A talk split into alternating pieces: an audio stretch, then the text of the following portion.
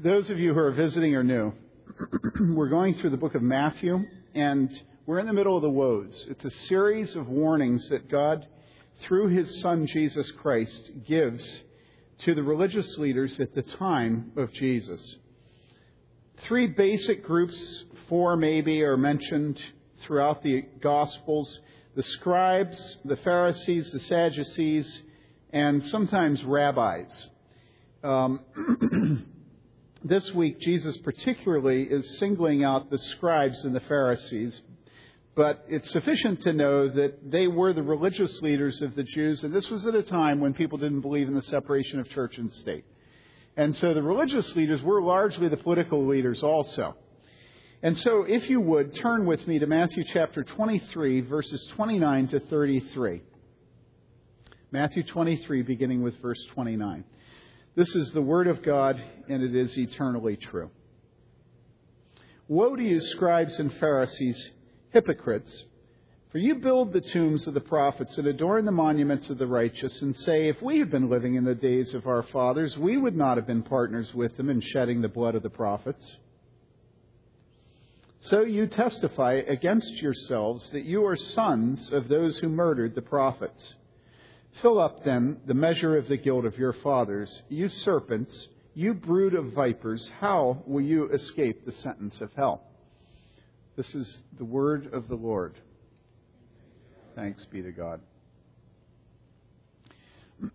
One of the benefits of being a modern day Pharisee is that we have technology, and so despite the fact that I have uh, an internal commitment not to blog on Sundays, I can use the blogging software to have a post put up on Sundays, and I never have to touch it. You know, it's like the it's like the Jews in New York City that have worked out a way of having the elevators automatically stop at their place so that they don't have to do the work of touching the button of the elevators.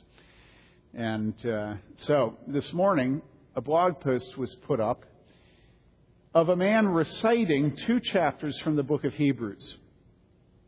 He's memorized them and he just recites them. And if you get a chance today, go and listen to it. It was sent to me by David Wegner, uh, a pastor that had been staying in his home, had, had turned him on to it.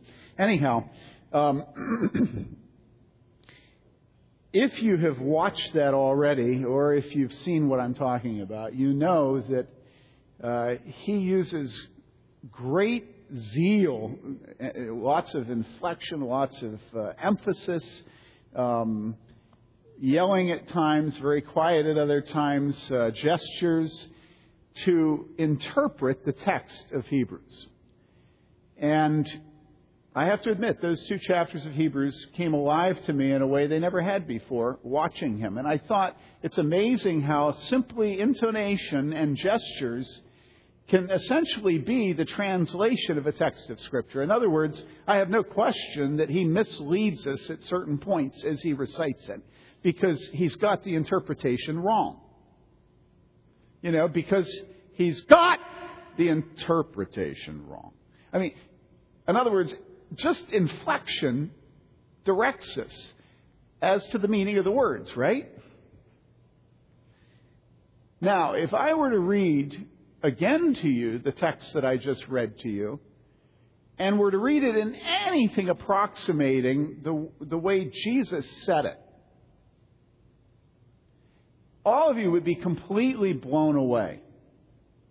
Because you know that when Jesus said this to the scribes and Pharisees, he didn't say, Fill up then the measure of the guilt of your fathers, you serpents, you brood of vipers, how will you escape the sentence of hell?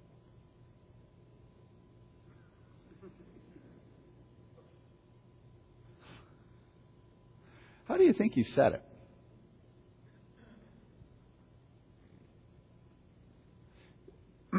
Is anybody in drama here? Nobody. Okay. Come here.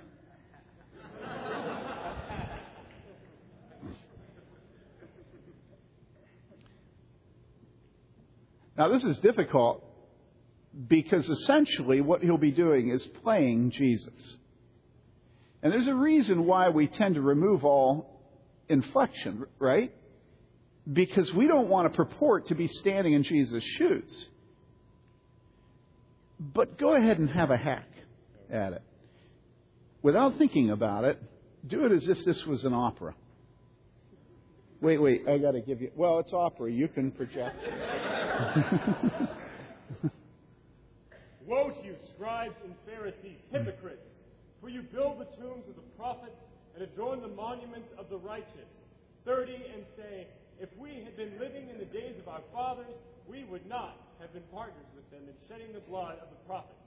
So you testify against yourselves that you are the sons of who murdered the prophets. So you testify against yourselves that you are the sons of those who murdered the prophets. Fill up then the measure of the guilt of your fathers. You serpents, you brood of vipers, how will you escape the sentence of hell?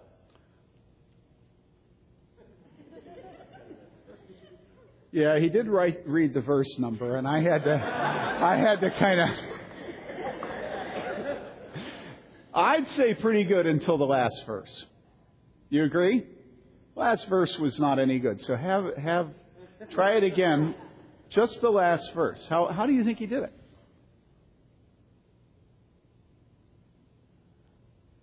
You serpents. Yeah. You brood of vipers. Yeah. How will you escape the sentence of hell? Yeah, I think that that's right. Huh? Huh? Okay.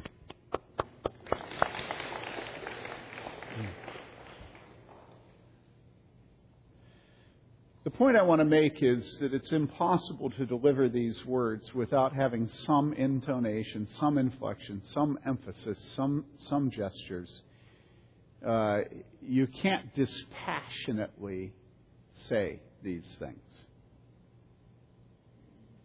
In other words, this was probably probably one of the most intense moments of confrontation that Jesus ever had. I have a hard time thinking of any that would be more intense than this. And I want us to look at this and then apply it to ourselves. But always, in order to apply it, we have to understand the context. At the time of Jesus, in the first century, it was a time of monuments. If you think of the 30 or 40 years after the Battle of Gettysburg, all the monuments that sprung up, every state, every county almost, every uh, part of the military outdid one another in, in erecting monuments. Have you ever been to Gettysburg? You've seen the monuments at Gettysburg? It's like every grassy knoll, every patch, every clearing, there are humongous monuments. And they go on and on and on and on and on. They're everywhere. You can't go through Gettysburg without seeing them. In the city, out of the city, everywhere you go, there are monuments. Well, at the time of Christ, they were into monuments. And the Jewish historian from the time, Josephus, records that Herod himself had erected a new white marble monument over David's tomb.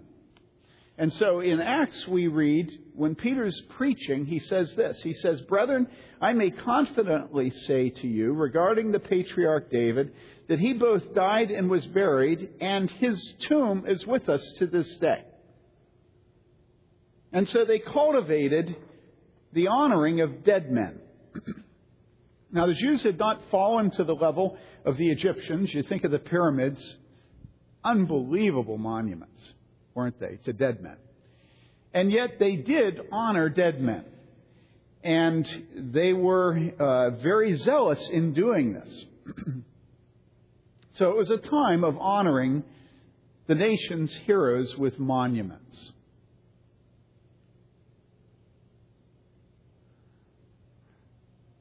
Now, as I was preparing to preach, I began to think about monuments. And it was something that I had no problem thinking about because I had just, for the first time in my life, ordered a monument. Annie Lane, who died the end of last year, doesn't yet have a monument, and it's time to settle the estate, and so we need to get it done. And we had contacted the grave, uh, the cemetery a number of times, but they hadn't returned the call. So finally, I began to look for monuments, and I didn't realize that I'm supposed to order I'm supposed to look on the internet for the word monument. So I was looking for tombstone and gravestone and all these other things. And finally I realized monument. That's what you search for. So I called the uh, monument company in Gettysburg and they sent me out a brochure. And what you do is you look at the brochure and you order the number that you like. so I looked at the brochure, four pages, probably 40 or 50 monuments in there, and you can choose your style, you can choose everything. Now, I didn't realize, Tim told me as I preached in the first service, I didn't realize that the monument and the writing are two different things. And so I looked at all these monuments, and there was only one I could even bear to look at. All of the rest of them had curlicues and frills and flowers, and they were all femi. You know, they all had like, I don't want to insult you women, but they all had like female lettering and female decorations. And it just didn't seem dignified to me. You know, just endless, like, I mean, like literally, even the cross was like, you know, they made the cross into a pretty thing. And then over in the back page in the bottom right corner was a little monument that was stood about this tall, about that wide, about that deep, beveled edge, plain lettering. Now Tim says I could have gotten that on any of the stones. Well, I didn't realize that. And so I was a little embarrassed because as I looked at everything, it, it was apparent to me that that was the monument that would be cheapest. And so when I called the woman back, I thought, is she going to laugh at me? You know, is she going to say, well, if that's the one you're going to buy, why don't you go somewhere else with your business? I actually was worried about that. But she seemed to be very happy with me buying this very cheap and very plain monument. And so I'm buying a monument for Annie Lane. And it's in Gettysburg where there are all these monuments to dead what? To dead what? Soldiers. So today, what kind of monuments do we erect? Well, think about it. We erect monuments to our relatives, right? And to military heroes, right? And statesmen. After all, there is the link, there is the, the Washington Monument, and there is the Lincoln Memorial, right?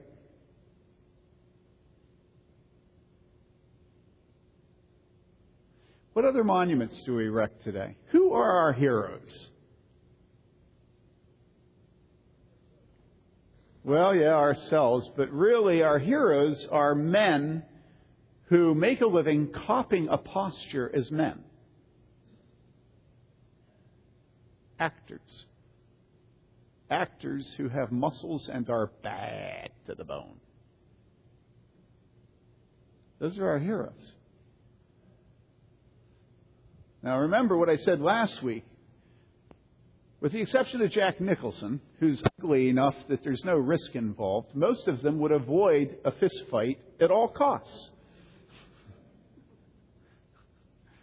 Apparently, Jack Nicholson, what he is on the film and what he is in person are the same. That's what I hear. and also, what's his face from Australia? What's the guy's name? No, not Gibson. Who?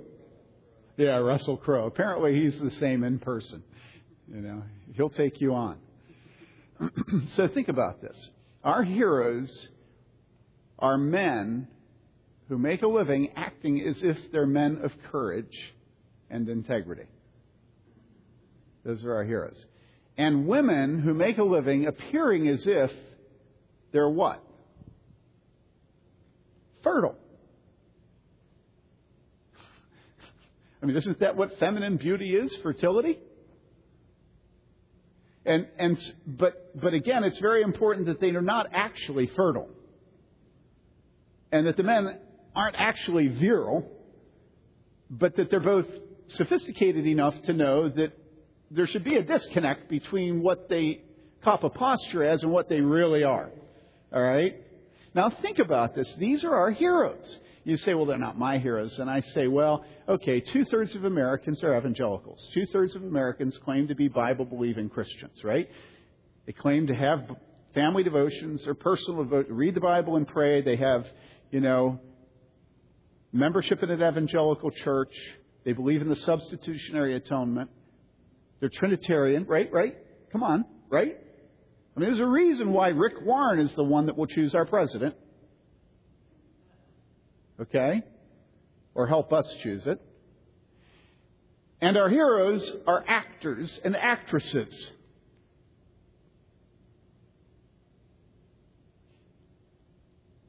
Right? Now, some of you say, well, I'm not so superficial. I'd like there to be a connection between my heroes and what they purport to be. And so your heroes are what? Well, you keep track of baseball statistics. The Baseball Hall of Fame, the Football Hall of Fame, the Basketball Hall of Fame. So your heroes are sports figures, right? And you know all the stats. You say, well, I'm not so superficial as to have actors and actresses. I'm not so superficial as to have to have jocks. I, you know, I, I have more sophisticated heroes. I'm more sophisticated in my choice of heroes. So some of you might actually have read a biography of uh, Stonewall Jackson, or Robert Lee, or who else? Uh, well, I'm not going to go into the 20th century. Um, here's my point Gettysburg is military men, Washington is political statesmen. Uh, what's the name of the town that has the Baseball Hall of Fame? Cooperstown for baseball. And the Hollywood stars for actors and actresses. So, who is setting up all these tombs and monuments to these people if it's not Christians doing it? Do you understand what I'm saying? It is Christians that are doing it. And then I grew up in a town called Wheaton, and in Wheaton, what you saw over the last 30 years is the building of a humongous monument, unbelievable monument on the south side of campus.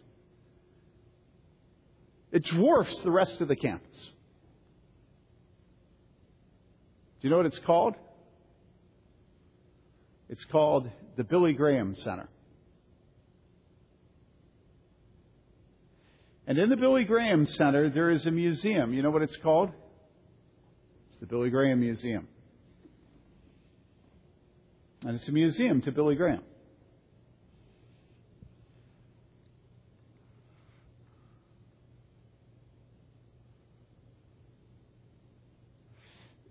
You can't enter into the text today until you begin to see who your heroes are and who you erect monuments to. Does that make sense?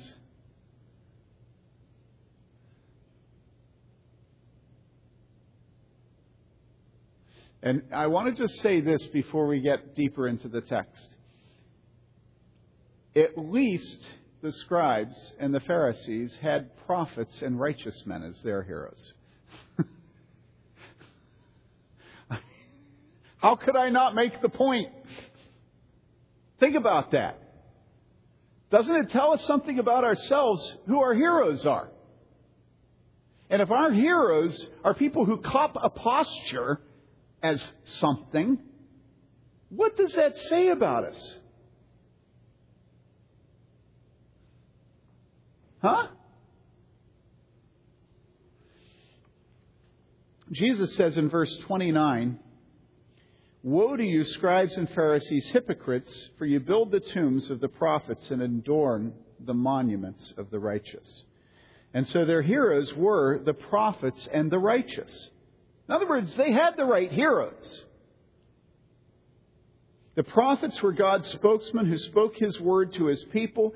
They were righteous men like Deborah, Samuel, Isaiah, Jeremiah, Ezekiel, John the Baptist, and Stephen. And the righteous were those who lived to honor God and were known for refusing to join in the wickedness that surrounded them. Men like Abel, like Enoch, like Noah and Abram and Joseph, like Lot. They weren't necessarily the spokesman for God, but they were leaders for God known for their character and righteousness. Now, how were they treated? Or more to the point, how did they die? In Acts 7:52, we read, Which one of the prophets did your fathers not persecute? They killed those who had previously announced the coming of the righteous one, whose betrayers and murderers you have now become. And so we see what has always been the condition of those who are righteous and those who are prophets. And it is what? That they were all persecuted, that they were killed, that they were betrayed, and that they were murdered. This is the condition across human history of those who are prophets and those who are righteous. It says again, which one of the prophets did your fathers not persecute? It's a rhetorical question. The answer is none. They were all persecuted. What does the Bible say? What did Jesus say? He said, Beware when what? All men speak well of you. So apparently, among the prophets and the righteous, there are two choices. One is to have everybody speak well of you, in which case you should beware, according to Jesus. And the other is that you will be persecuted, that your blood will be shed, and then you are what? A prophet and a righteous man. All right? And so we see that part of the reason the prophets and righteous men were honored was that they suffered and died because of their holiness and work. But did the scribes and Pharisees notice how the prophets and righteous men died, and did they think about it? Did they stop to consider that life on this earth follows patterns, and that there were prophets and righteous men in their own day? No, they only had eyes for the past, not the present. And despite their studying history, they refused to take any lessons from it. And so here's what they said to each other and to the souls looking to them for the way of salvation. Verse 30, and say, Jesus says, if we had been living in the days of our fathers, we would not have been partners with them in shedding the blood of the prophets.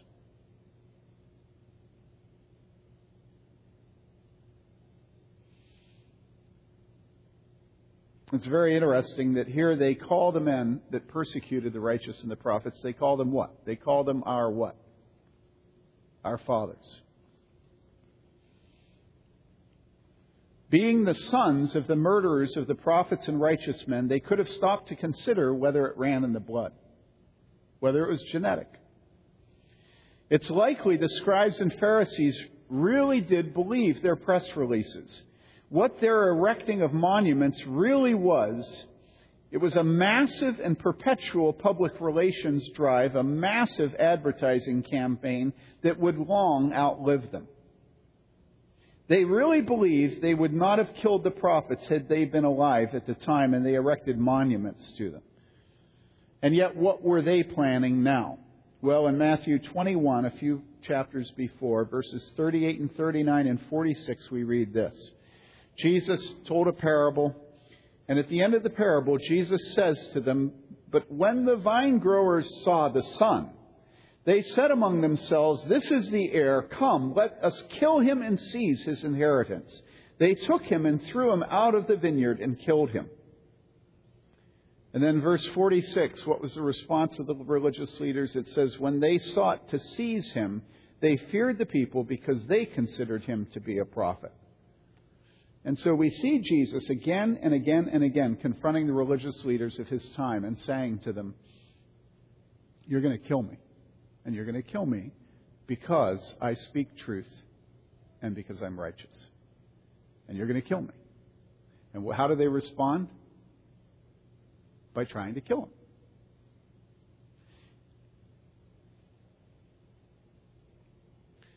The prophets had faithfully given, or better, roared the warnings against the popular religion of their time that God had spoken to them and told them to give to the people. But the scribes and Pharisees were convinced the popular religion of their own time had finally gotten it right and was the true way of God.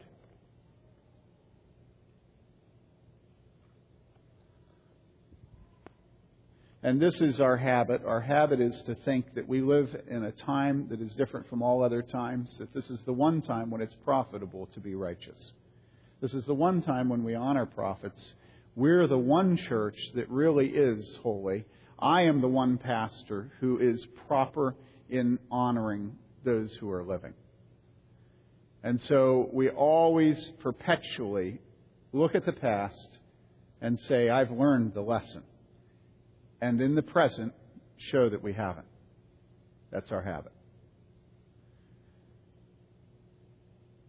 It's very interesting that the prophet, uh, excuse me, that the scribes and the Pharisees, as they looked at Isaiah and Jeremiah and Ezekiel, and as they looked at Micah, what they would have said to themselves is, Yeah, I hear what you're saying, and, and you were right to give it to them back then. And in fact, today the same thing goes on, but I'm not participating in it. That's how they would have looked at it.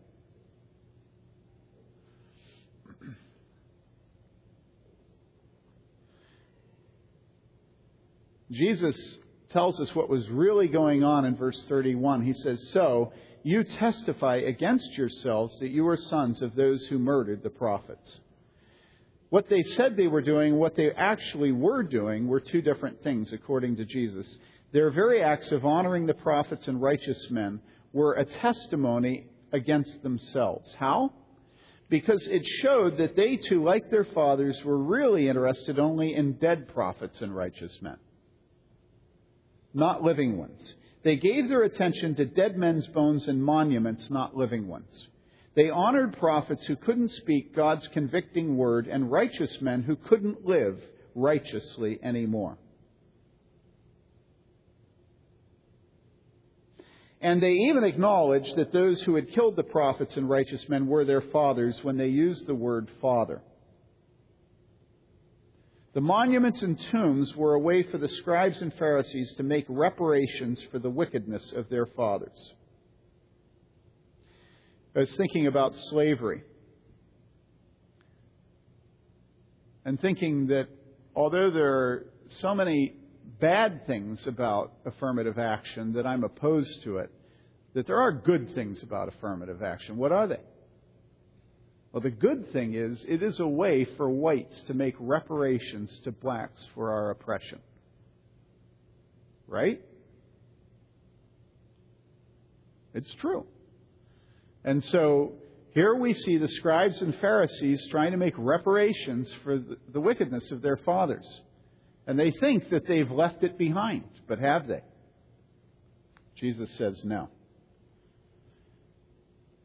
So you testify against yourselves that you are sons of those who murdered the prophets. And then verse 32 fill up then the measure of the guilt of your fathers.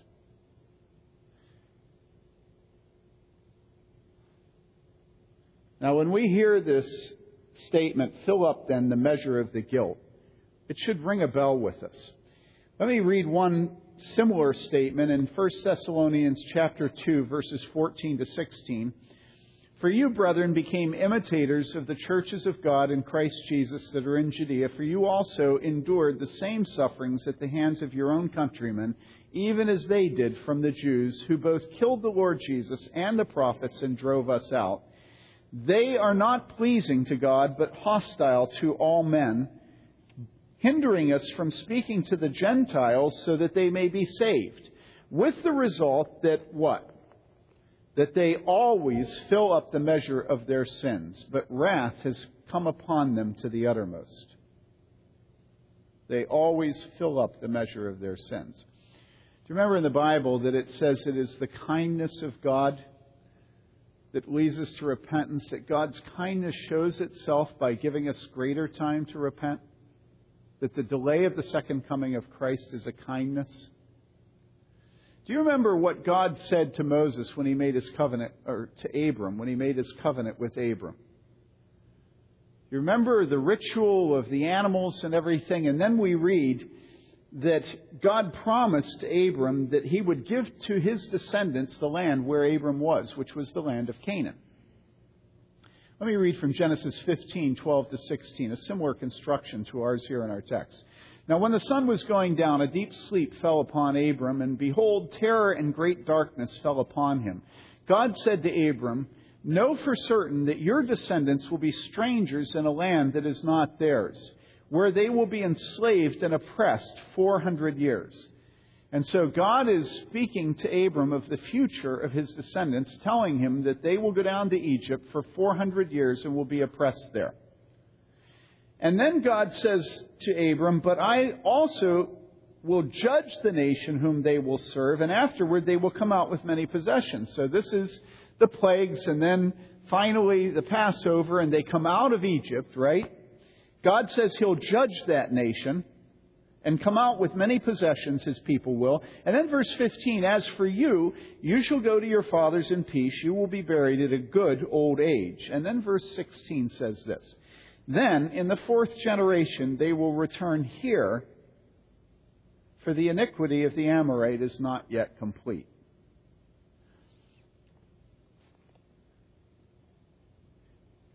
So Jesus is saying to the scribes and Pharisees, fill up what? Fill up the cup of wickedness.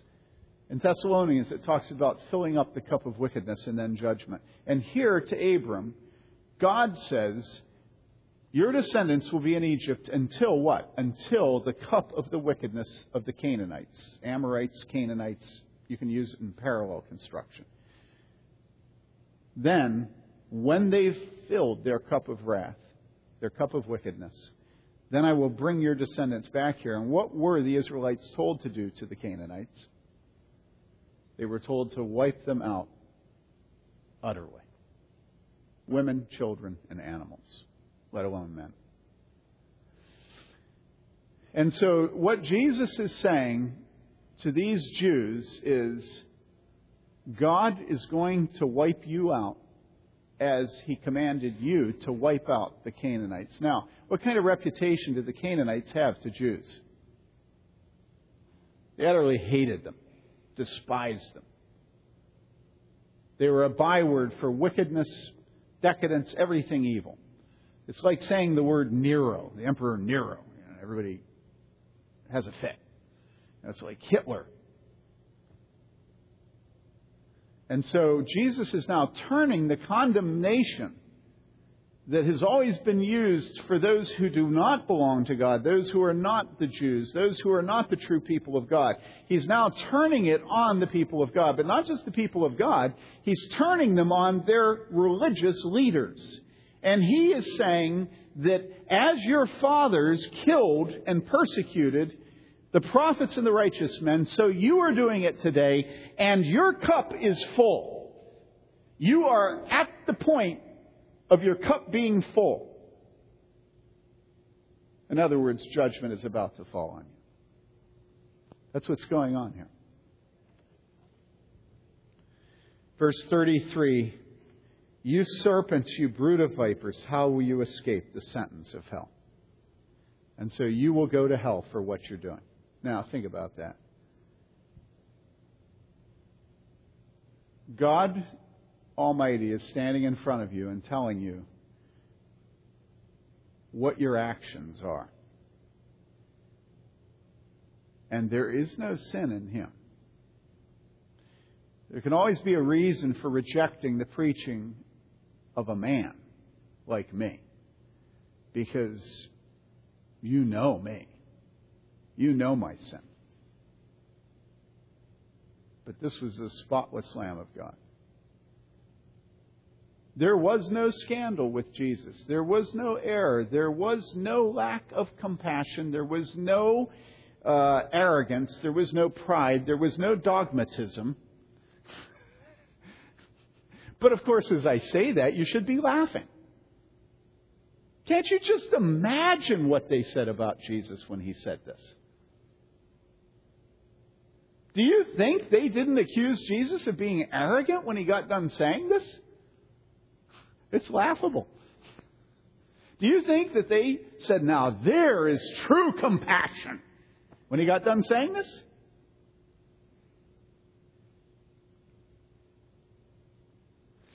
Think about this. These religious leaders were so locked into their own cult of themselves and of their holiness and of their piety and of the truthfulness of their religion.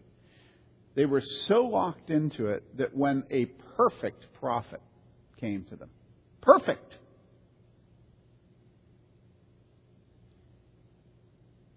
they hardened their hearts and they went to hell. They would not listen, right? They wouldn't listen, right? Right? Right. Now, do you think you would? Do you think I would?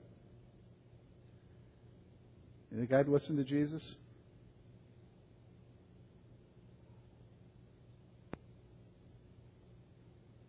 What are we, anyhow? You and me, what are we?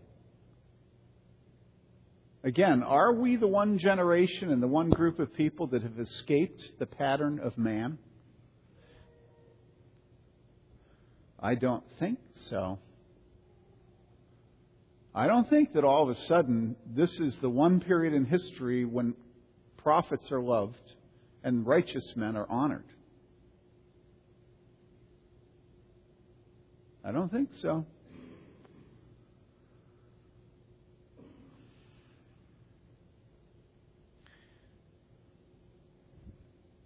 This probably this probably is the woe that Jesus gives, the seven or eight woes, depending on how many you count them. That, and we'll go again into it next week because he continues on this theme for the rest of the woes. This is probably the one that requires the most careful thought on our part. Because what we have to do is we have to be able to translate into our own time, into our own minds, into our own churches, our own religious leaders, into our own hearts, our own homes, our own marriages, what is going on here between Jesus and the scribes and the Pharisees. It doesn't do any good for us to see that at the time of Christ, the religious leaders were on a highway to hell and leading everybody that followed him in that same direction, and then not take warning today and the warning can't be about the scribes and Pharisees. It has to be about our pastors. It has to be about our seminary professors, our scribes. And it has to be about us and our elders, right? What good does it do learning what was going on at the time of Jesus if we don't apply it to today? Because after all, what Jesus is faulting them with doing is learning very, very well what was going on at the time of Jeremiah and Ezekiel and not applying it to their day, right? And so now we're reading Jesus doing it, and it would be wrong for us not to apply it to our day, right? And to our own souls, right? Now, We're not stupid. We don't go out and look at the Hollywood stars, right? And we don't buy People magazine or whatever the latest one is, Vanity Fair, right? And we don't watch Entertainment Tonight or E or whatever, you know, we don't watch Oprah, right? And Cooperstown, we all know it's a game. It's not a religion, right? And so, where are our monuments? Where are they? You and me, where are they? Well, we honor. Some of you don't, but you know I honor Martin Luther and John Calvin, right? And the way I set up monuments to them is I quote them in my sermons, right? And I let you know that if I had been alive at the time of Martin Luther and John Calvin, that I would have never persecuted them. I would have stood in solidarity with them. I would have had courage. I would have been a reformer, right? And you would have too, right? You would never have been the ones that were going back to Rome. You would have been in the Protestant, the protesting churches. You wouldn't have chosen the threats of the sacraments. You know, you wouldn't have chosen to be at the place that claimed that it could save your children. You would have gone with the Protestants who said that it was faith that mattered, right?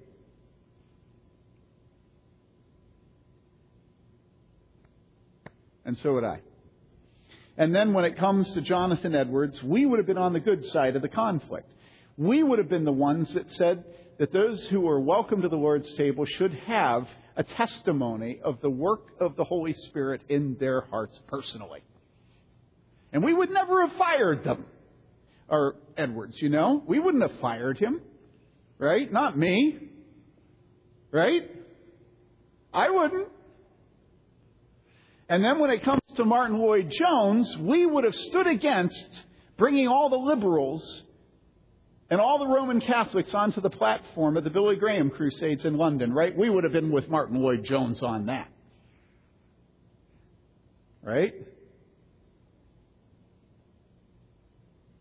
And J. Gresham Machen. You know, we would have been one of the three people that left the large Presbyterian church and, and went off into North Dakota and died. Right? It's amazing. It's amazing how good hindsight is, isn't it? You know? We're just so smart.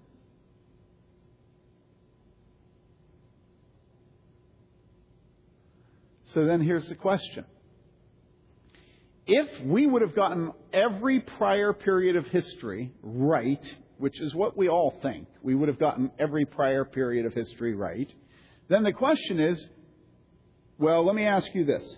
If you were a scribe and a Pharisee and Jesus said this to you, what's the first question you'd ask yourself? I think the first question you'd ask yourself is, you know, I wonder if there's anybody I'm plotting to kill right now.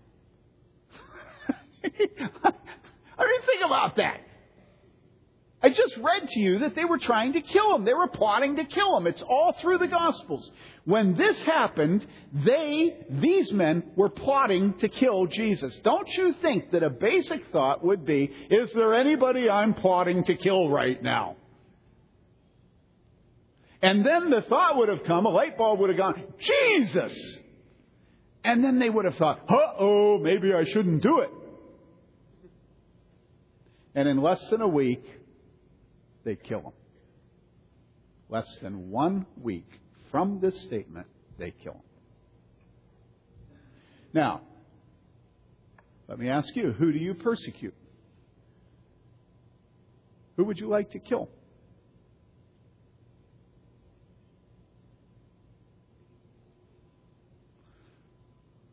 Don't tell me no one. Because you and I are just like them.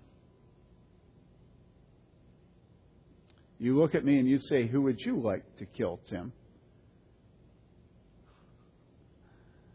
And I'm not going to tell you, but boy, I have the names at the tip of my tongue. You want me to give you one of them?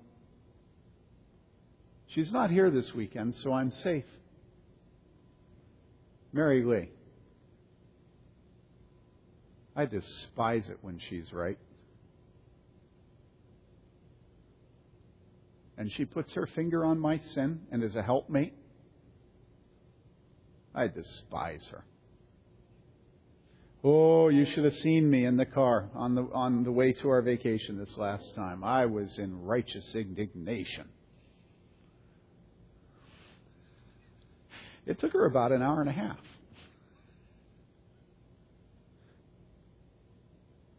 And then the Holy Spirit caused me to realize that she was absolutely right and I was absolutely wrong. Actually, no. I realized it immediately. It took me an hour and a half to have the hammer and the chemicals tenderize my hard heart enough to admit it. That was the truth. So what about your what about your wife?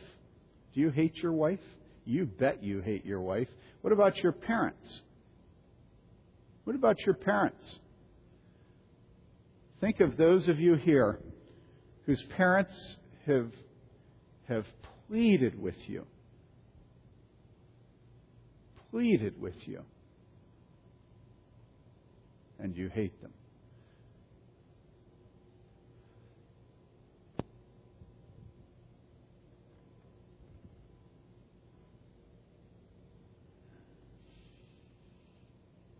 Some of you hate loud, some of you hate secretly. One thing I don't have any question about is that you hate the correction of your parents. And it just comes out in different ways.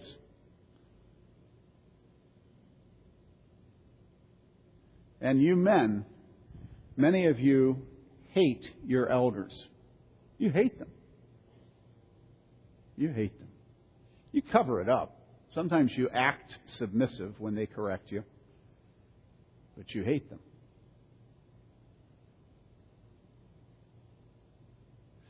It, it, it, it, uh, it's amazing to me how we can promise to submit to our elders, and then when our elders come to us and say to us something like, say, for instance, well, no, I better not give any for instances.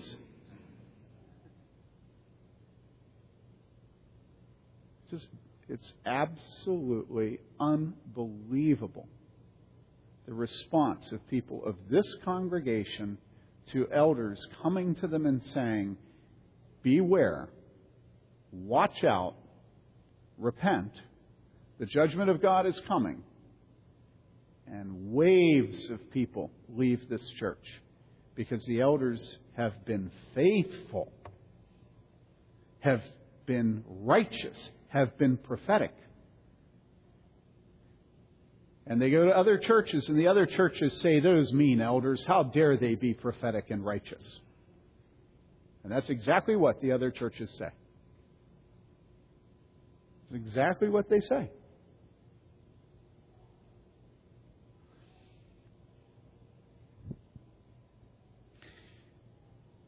If I were to tell you that John Calvin, when he's commenting on this text, goes on and on about the Roman Catholic Church, and how Rome and the Pope and all the cardinals and bishops and archbishops and priests are just one big orgy of honoring dead prophets and righteous men and killing living ones, you'd all believe me, right? Things were at a fever pitch back then, right? In fact, Calvin even says that they have raised the art of honoring dead men so high that they don't bother with granite and stone. They actually pray to the dead prophets and righteous men, to the saints. That's how sophisticated their cult to dead people is, while they kill living ones. Now, if I were to say that to you, you'd think, well, yeah, that's what Calvin would say, right? But you know what I find very interesting at this church is if I'm ever critical of the Roman Catholic Church at any particular doctrinal point, if in preaching Scripture I apply it to the Roman Catholic Church and say, the Roman Catholic Church is wrong here, if I do that, if I do that, I'm not doing that now, so don't get mad now. But if I were to do that, hypothetically, do you know, constantly you have gotten in my face and rebuked me for saying anything negative about the Roman Catholic Church. Constantly. I've had people leave the church because I've been critical, and and honestly, it hasn't been because I've been nasty. I mean, I am nasty, but on that, in my sermons, I haven't been nasty. The point is, today, we can't even look back to the Reformation and face it.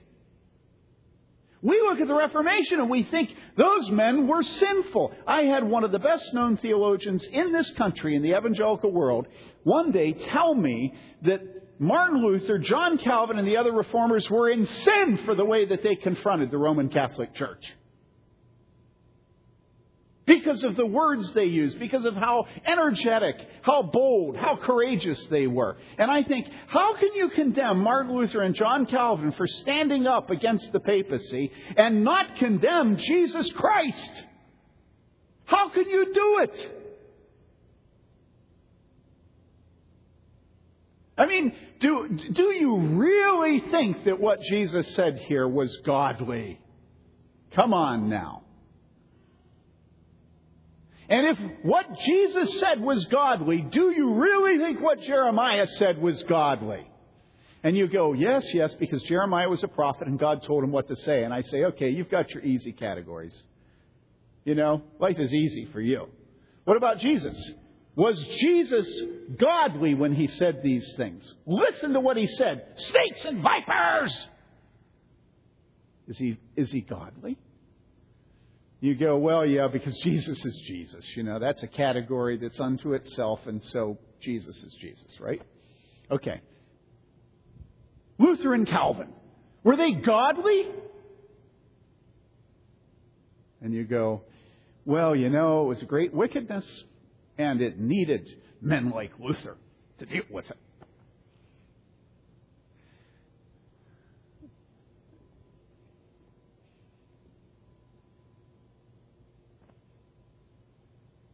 And do you think today that we are better?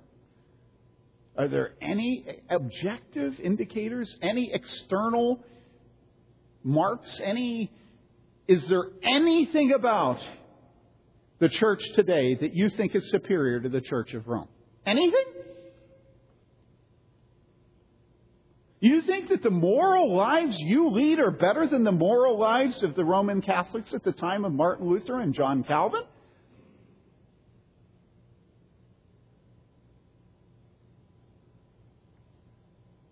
And so, where, where are the prophets and righteous men today?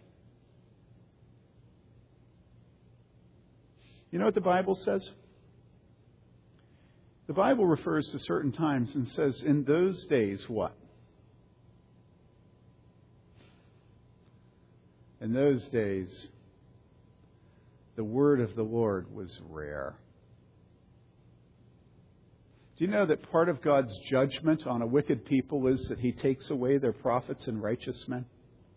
Do you know what I think when I look at myself compared to Lloyd Jones, let alone Edwards or Calvin or Luther? I just, I'm, I'm repulsed at myself at my lack of holiness, my lack of prayer, my lack of courage, my lack of knowledge of the Word of God. Where are our prophets today? You know what? We don't have them. We don't have them. And when they do come, what do we do to them? We kill them, don't we? I can't help but think of Ray Ortlund. That's what I think happened to my friend Ray Ortlund at two consecutive churches. I could be wrong. I don't know his heart. I don't know the hearts of the churches. How about Edwards? They killed him. He died from smallpox. They killed him. How about Lloyd Jones? I'll never remember listening, I'll never forget listening to one of my heroes say about Lloyd Jones that, you know, this, it was a very dainty uh, dissing you know how you can diss in a very dainty way? You know, damning with faint condemnation.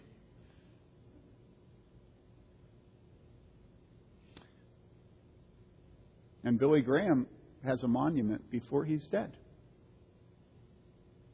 So that must mean he's a great prophet, right? Rick Warren has monuments out the wazoo and he's still alive, so he's a great prophet, right? Right? Okay, what's the application? Number one, when your wife tells you that you're in sin, hear Jesus saying that you persecute and kill the prophets that are speaking to you now and realize that God has sent her to you. Number two, when your father and mother speak into your life, Open your arms and your heart to them because that's the moment they love you best.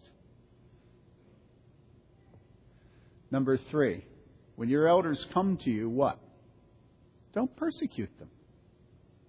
Don't cut them off. Don't badmouth them in the community. Don't tell lies about them. Don't kill them.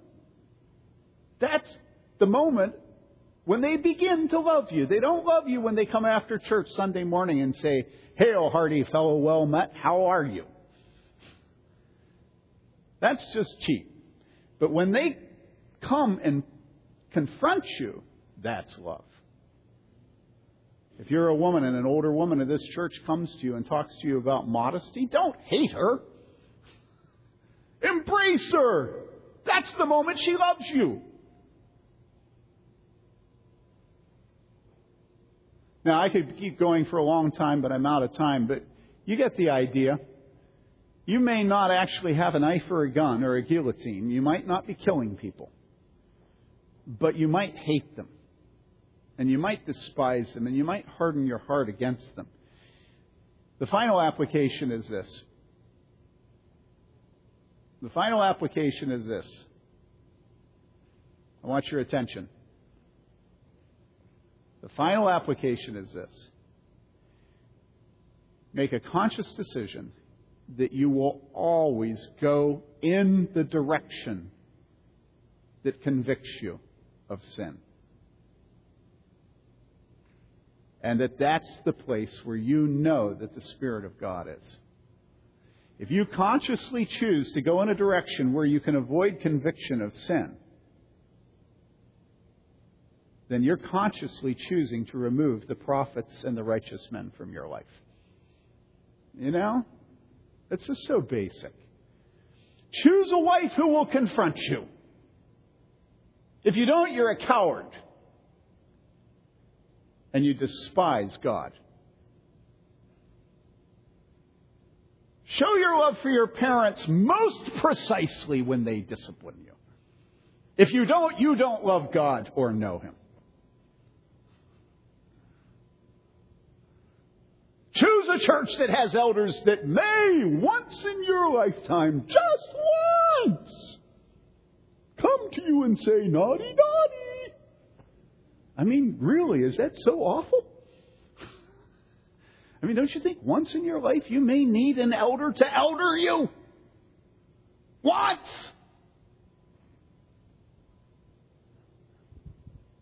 I'm sorry, but this just gets me. Let's pray.